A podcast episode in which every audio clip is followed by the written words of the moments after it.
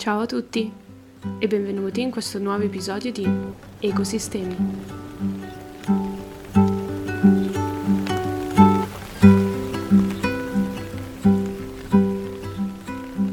Anche oggi parleremo di natura e lo faremo insieme ad un ospite speciale. Annalisa si occupa di pirografia su legno e nel suo tempo libero si interessa ad argomenti ambientali come rifiuti, deforestazione e molto altro. Ed è proprio per questo suo impegno a 360 gradi che oggi ho il piacere di averla qui con noi. Annalisa, benvenuta ad Ecosistemi. Ciao a tutti, ciao Isa, grazie per avermi invitata. Grazie a te per aver accettato questo invito. Io direi di iniziare con una tua breve introduzione, quindi se ti va di raccontarci un po' chi sei, cosa fai e um, um, di cosa ti occupi nel, nella tua vita. Ok, allora mi chiamo Annalisa, ho, ho 25 anni e vengo da un piccolo paese della provincia di Bergamo. Da circa un anno e mezzo ho intrapreso questa attività artigianale che è basata principalmente sul recupero del legno Infatti, dopo la laurea in lingue e letterature straniere, lo scorso luglio, eh, ho deciso di, di, dedicarmi al 100% appunto a questa attività che possiamo sintetizzare mh, principalmente in riciclo del legno, dargli poi una nuova vita tramite la creazione di oggetti e niente, che possono essere taglieri, portachiavi piuttosto che altri oggetti e eh, successivamente decorarlo appunto con la tecnica della pirografia. Eh, ha un nome questa tua attività in caso qualcuno degli ascoltatori volesse, volesse cercare sui social? Sì, la mia pagina Instagram, così come quella Facebook, si chiama Anni Vodeco. Ok, ottimo, grazie. Ehm, Com- com'è nata questa tua passione per la pirografia in generale? Come, come hai imparato a trattare il legno, a riciclarlo, a creare i taglieri? Allora, questa passione che in realtà spero che eh, presto diventi un lavoro a tutti gli effetti, è, è nata un po' per caso, in realtà appunto un anno e mezzo fa, quando in occasione della laurea di una mia amica eh, decisi di regalarle qualcosa di personale fatto da me. Da qui è, è nata l'idea del tagliere realizzato con materiale di scarto, eh, precisamente era l'asse di un vecchio pavimento in ciliegio, ovviamente tirato a, a nuovo e, e, successivamente poi pirografato. Eh, la pirografia posso dire che è nata nello stesso periodo, anche se è, è una tecnica artistica che conoscevo già, già da tempo l'avevo scoperta qualche anno prima in, in occasione di un mercatino estivo, ma non mi ero mai spinta a, a volerla approfondire. Fino a quando il mio ragazzo ha detto: Ok, ti regalo il tuo primo pirografo, così provi a vedere se è una cosa che ti può piacere. E ho imparato da, da autodidatta in realtà, mi è sempre piaciuto disegnare e ehm, anche se la pirografia è un po' diversa perché bisogna imparare a, a, conoscere le varie superfici del legno, le temperature, eccetera. Però diciamo che è, è una passione che poi è nata anche dal, dal voler creare e concretizzare qualcosa che, che potesse sentire mio al 100%, che fosse comunque appunto relazionato con l'ambiente e, e, da qui poi è nata questa attività, tra virgolette, che, che mi sta dando grandi soddisfazioni. Eh, hai, ci hai raccontato della tua, della tua, prima esperienza con la pirografia per la tua amica volevo chiederti un po' come è stata quella prima esperienza, se è stata positiva o se hai preso in mano il pirografo e hai detto ok, da dove inizio adesso?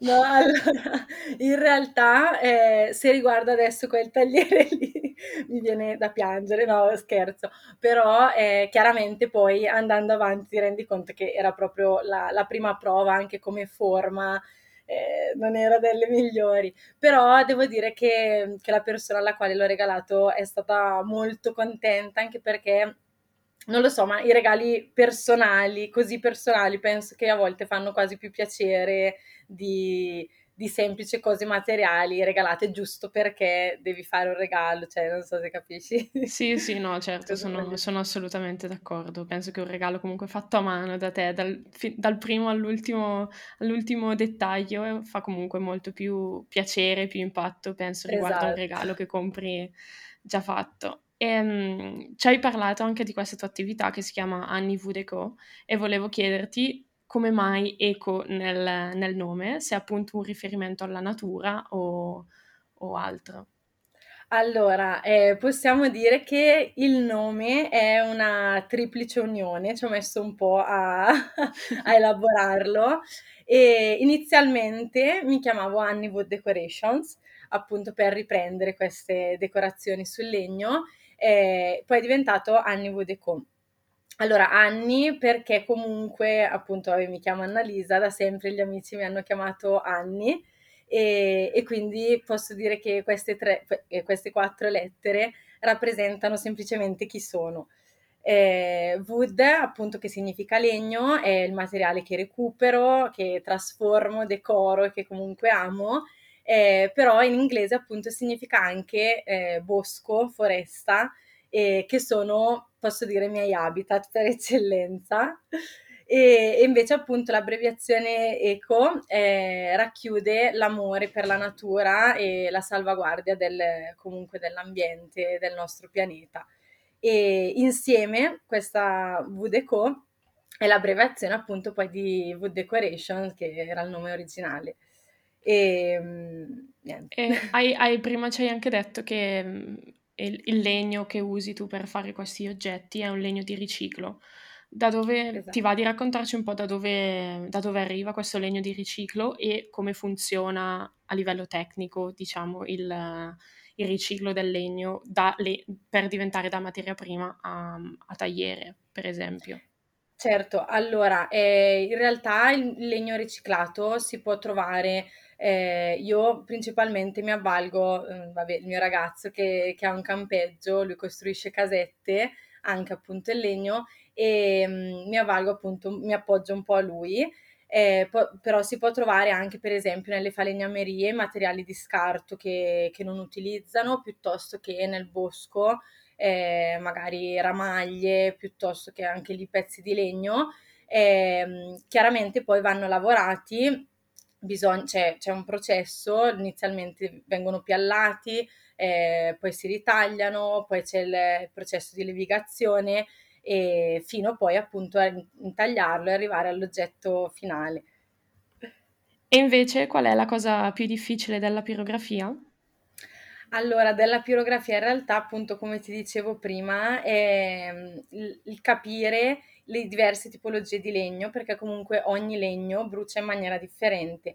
Ci sono legni teneri, legni più duri o semiduri e, mm, e ognuno appunto ha varie temperature co- con il quale va, va bruciato.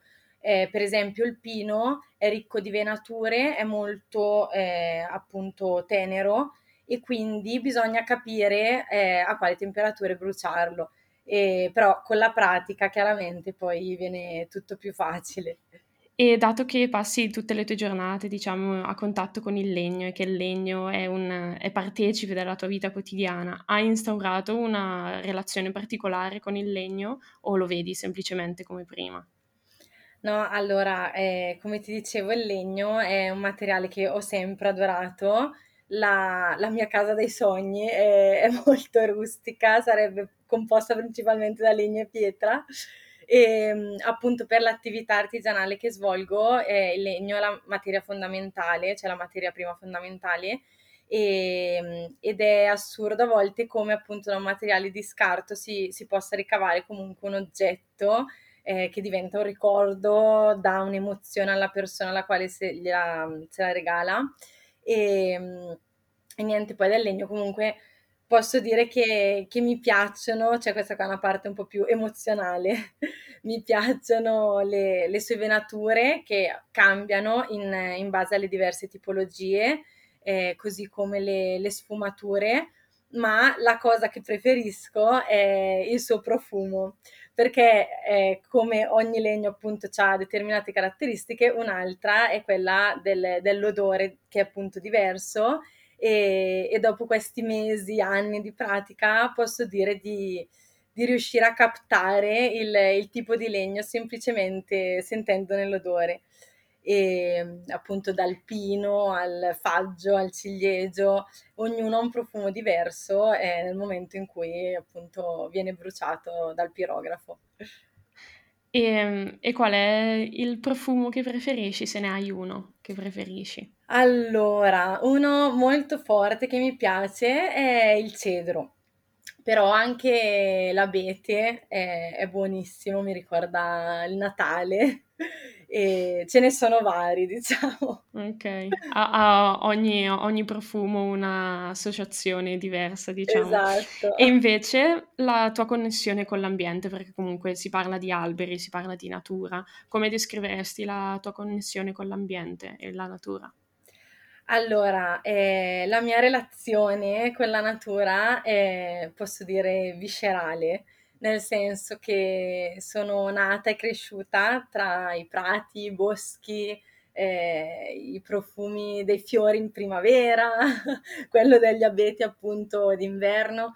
Quindi il, ehm, il contatto con la natura è una di quelle cose mh, delle quali non potrei fare a meno. Eh, ho vissuto per qualche periodo della mia vita in alcune città euro- europee, tra cui Brighton, Oxford e Salamanca, che seppur non sono grandi città, cioè comunque sono modeste, eh, molto vivibili, però mi hanno fatto prendere coscienza di, di questa mancanza. E non lo so, una persona viaggia, viaggia, ma a un certo punto secondo me mh, desidera fermarsi, cioè non è una legge universale, perché conosco persone che, che viaggiano per il mondo a bordo dei loro van, eh, però ecco, la maggior parte di noi penso che cerchi comunque una, una stabilità e, e, nonostante io mi, mi, possa definire comunque una persona di mondo, mi piace viaggiare, mi piace scoprire culture, tradizioni, lingue, però mh, sono dell'idea che casa è casa e, e, non so se riuscirei mai a rinunciarci veramente, proprio perché appunto mi dà questo contatto con, eh, con la natura che sicuramente potrei prova- trovare anche da altre parti, però qua lo sento proprio profondo. Sì, anche perché sia io che te di- veniamo da posti molto simili e siamo comunque, siamo sempre stati circondati da montagne, prati, laghi Esatto. e paesaggi bellissimi che onestamente è difficile anche trovare poi al di fuori del, del- del- del nostro posto di origine, diciamo, perché comunque Sì. anche se viaggi poi penso che ti rendi conto che paesaggi come quelli di casa anche, magari sono più belli, ma non, non li percepisci come mm, così pieni di emozioni come quelli nel, dal tuo luogo di nascita, diciamo. Esatto. Infatti poi Ehm, quando torni riesci ad apprezzare forse ancora di più il tutto.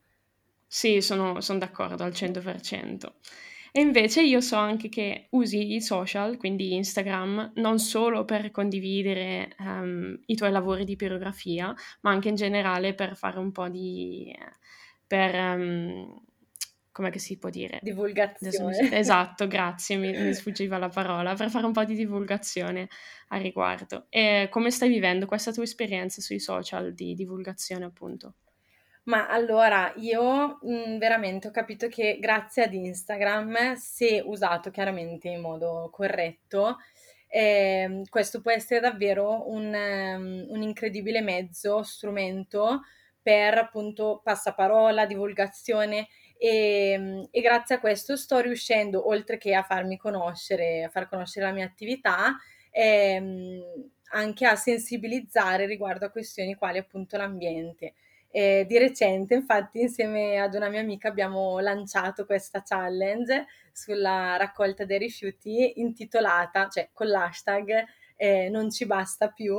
E, e, diciamo che ci siamo gasate perché abbiamo visto che, che molte persone stanno partecipando con entusiasmo e mh, è una bella cosa, è un piccolo gesto secondo me che se condiviso però tra tante persone può, può far tanto per, per appunto il, il nostro ambiente.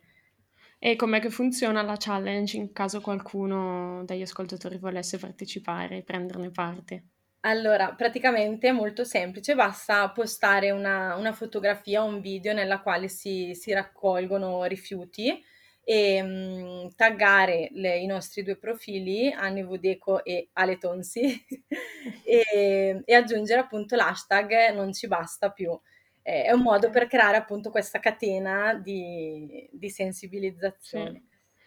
Come vivi il, il, problema dei rifiuti, dato che comunque um, so che vai molto a camminare nei boschi e fai passeggiate in montagna, vedi molti rifiuti e in generale cosa, cosa percepisci da questo problema? Pensi che la società stia facendo abbastanza per prevenire? Allora, eh, ti dico, stamattina sono uscita con, eh, con il cane, come faccio sempre, e e mi sono resa conto che un pezzo di strada che faccio spessissimo in realtà eh, era veramente pieno, tra l'altro nel bosco.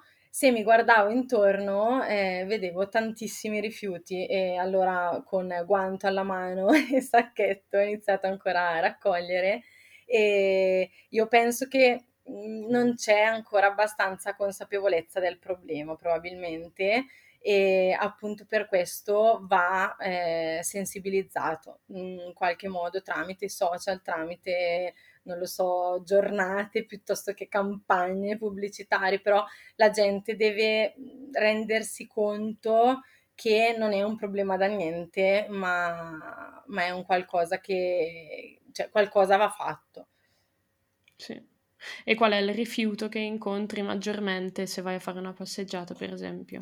Nei boschi, ehm, principalmente lattine, però non mancano bottigliette di plastica, sacchetti, mozziconi, vabbè quelli veramente Sì. pieno, ehm, però principalmente que anche vetro, tanto vetro che peraltro è il forse il peggiore perché è il materiale Eh. che ci mette più anni per decomporsi. Esatto, penso che sia il materiale uno dei materiali più facili da riciclare, ma che esattamente, se lasciato in natura penso che può Esatto. fare danni irreversibili. E invece, ehm, il legno può essere considerato un un rifiuto se viene lasciato nel in in strada o ne nei boschi, o tutto il legno può essere riciclato e quindi tu puoi prendere qualsiasi tipo di tipologia di legno, riutilizzarlo, rilavorarlo e quindi recuperarlo, o c'è del legno che effettivamente è un rifiuto, può essere un rifiuto. No, allora, ehm, in realtà non tutti i legni vanno bene perché, per esempio, se mh, dovessi recuperare, non lo so, mi viene in mente un pezzo di legno di un vecchio mobile che però magari era stato trattato con determinati mh, agenti chimici, non è, non è possibile. Però un rifiuto legnoso che è, è quindi destinato a- ad essere bruciato o o abbandonato in discarica rilascia anidride carbonica e ancora peggio metano, eh, che sono due dei principali appunto gas eh, dell'effetto serra. Sì. E, e quindi non va bene No, questa cosa.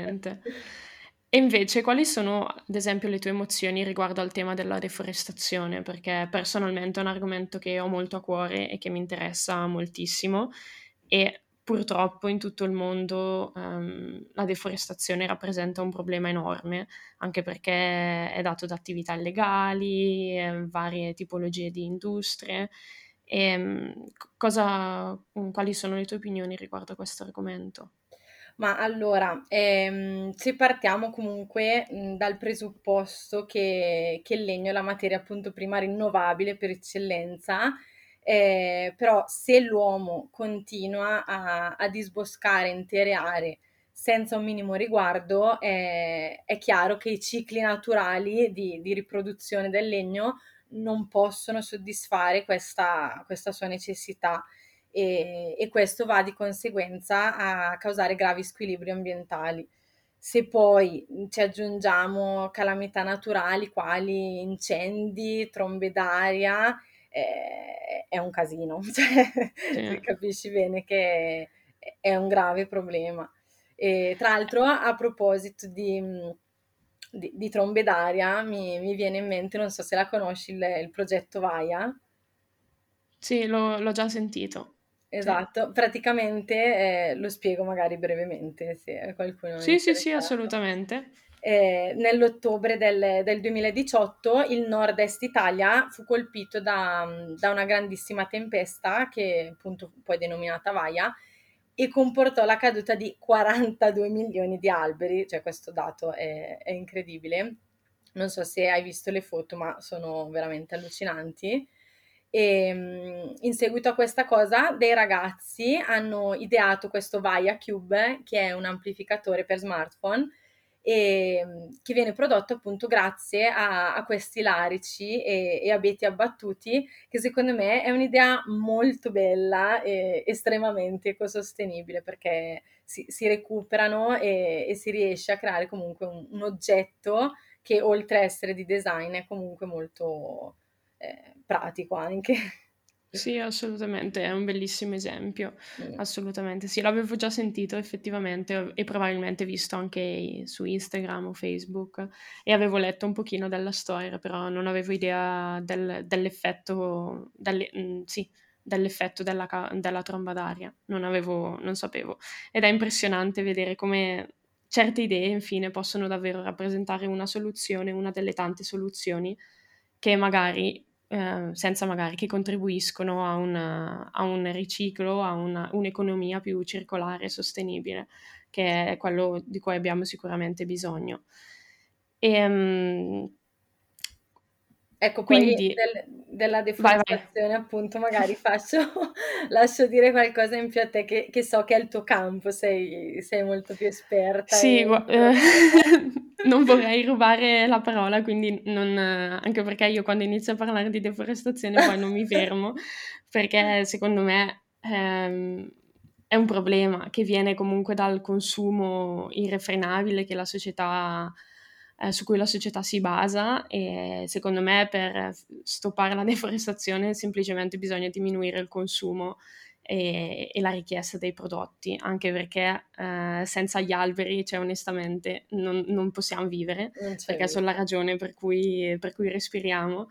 E, però appunto non voglio andare troppo nel dettaglio, non voglio prendere la parola, se non dire che mm, eh, ci sono compagnie come Vai ad esempio e molte altre che stanno cercando di fare qualcosa per, per contribuire in qualche modo, anche se poi um, sta sempre alle corporazioni più grandi uh, avere delle legislazioni contro questa, questa defo- questo problema di deforestazione.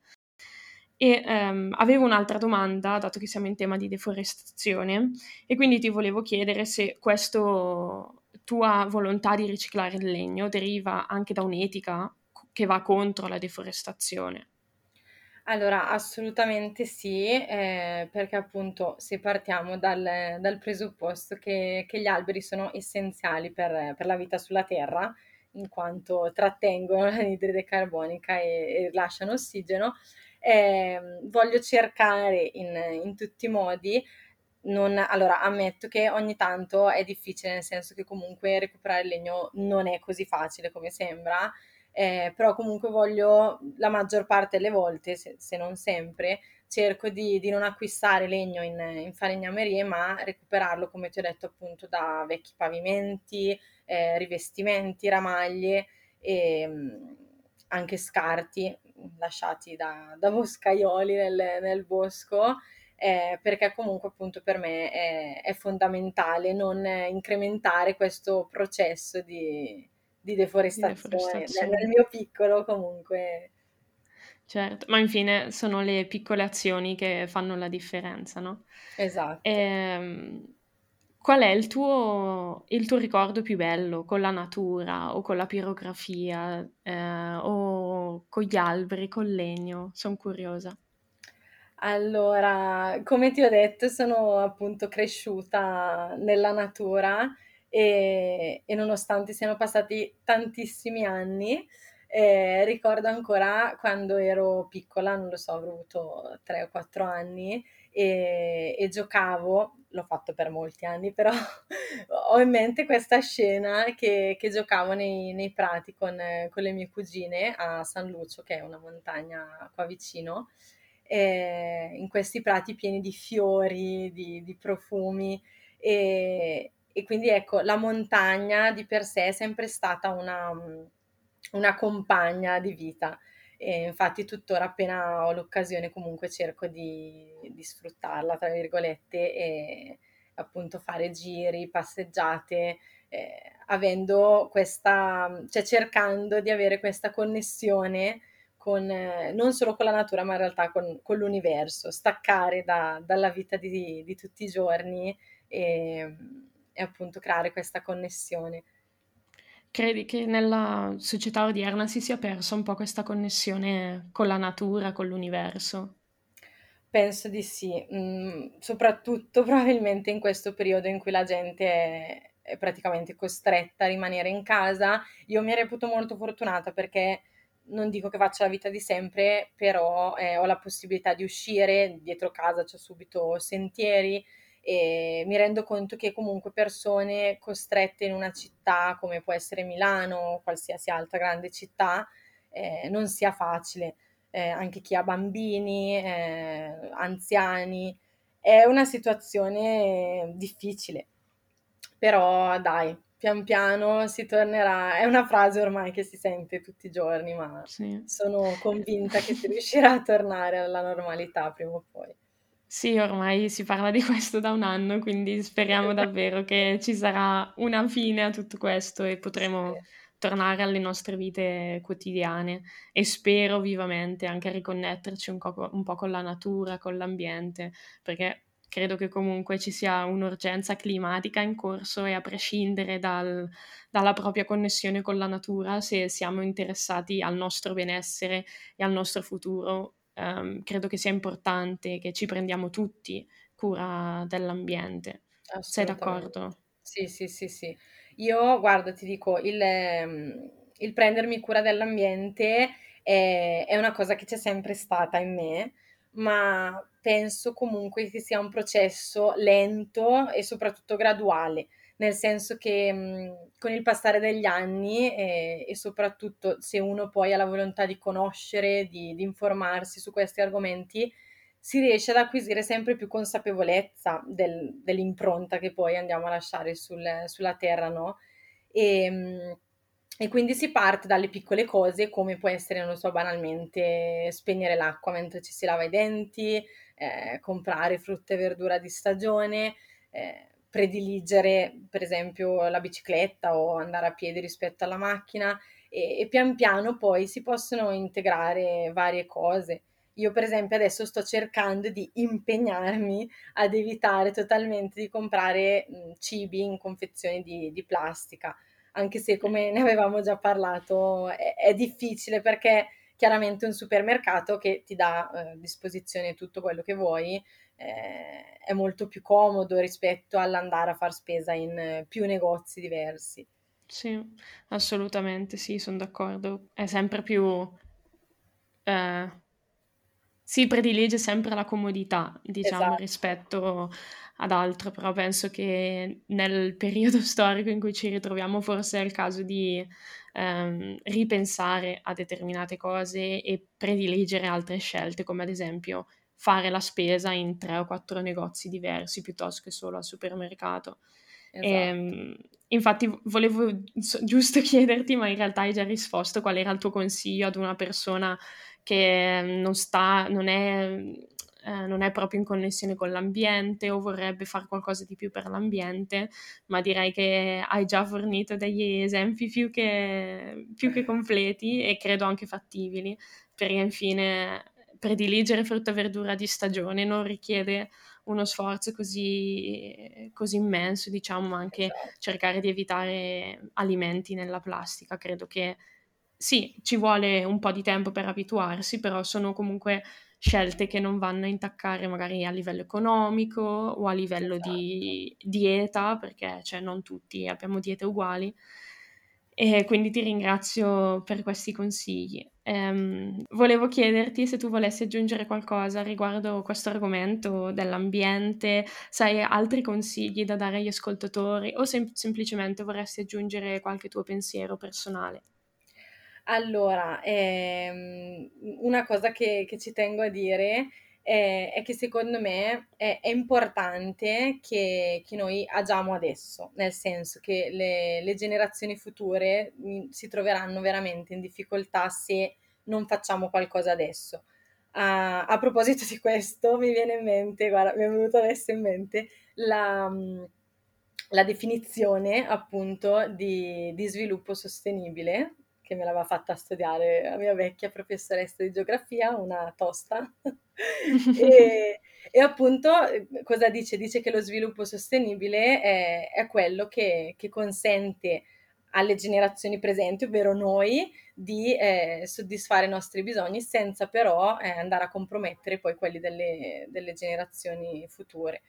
E in pratica significa che cosa significa? Significa che dobbiamo sfruttare le nostre risorse, ma, ma comunque pensando al prossimo, non essendo egoisti e, e fregandocene, eh, anche perché comunque se poi uno ci pensa bene eh, è poi un cane che si morde la coda fondamentalmente, no? Cioè inquiniamo, eh, sfruttiamo le risorse fino, fino, al midollo, ma poi tutto ci torna indietro, se non a noi, comunque ai nostri figli, ai nostri nipoti e quindi cioè, secondo me è questo. Poi ultimamente mi è capitato di sentire e adesso tutti fare quelli ecosostenibili, green, plastic free e, e ho pensato cavolo ma cioè a parte che se così fosse veramente non, non saremmo in questa situazione ma in ogni caso, cioè, ben venga, sarebbe veramente, penso, la, la moda più bella sì. che, e sensata soprattutto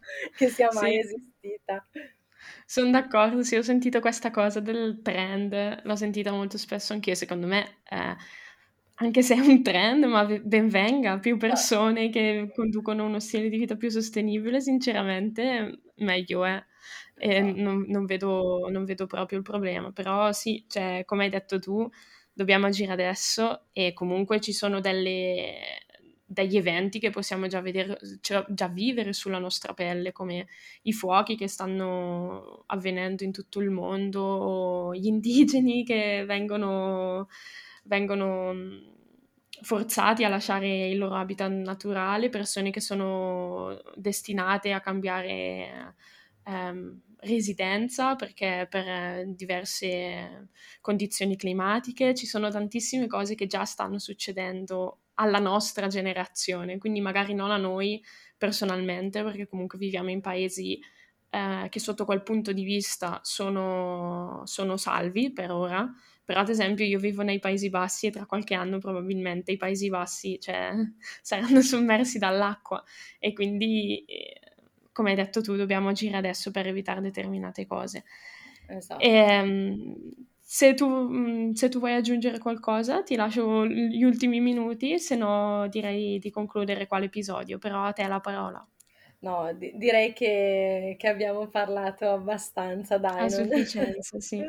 Spero che chi ci ha ascoltato sia ispirato dalla tua storia e che soprattutto venga a, venga, vada a controllare i tuoi profili, i tuoi profili Instagram, Facebook, qualsiasi cosa tu abbia per ehm, vedere con mano i, i, tuoi lavori di pirografia, che sono secondo me magnifici. E ah, una domanda molto importante: in caso qualcuno volesse ehm, commissionarti un lavoro, come funziona? Ma semplicemente mi può scrivere o sul, sul profilo Instagram nei messaggi, eh, ma sullo stesso ho comunque anche email e, e numero di telefono, quindi diciamo che ci sono okay. vari canali, così come Facebook anche. Ok, perfetto. Allora direi che è tutto chiaro. Lascerò comunque il tuo nome sotto nella descrizione del podcast, così eh, chiunque volesse andare a dare un'occhiata è facilmente reperibile il tuo, il tuo lavoro.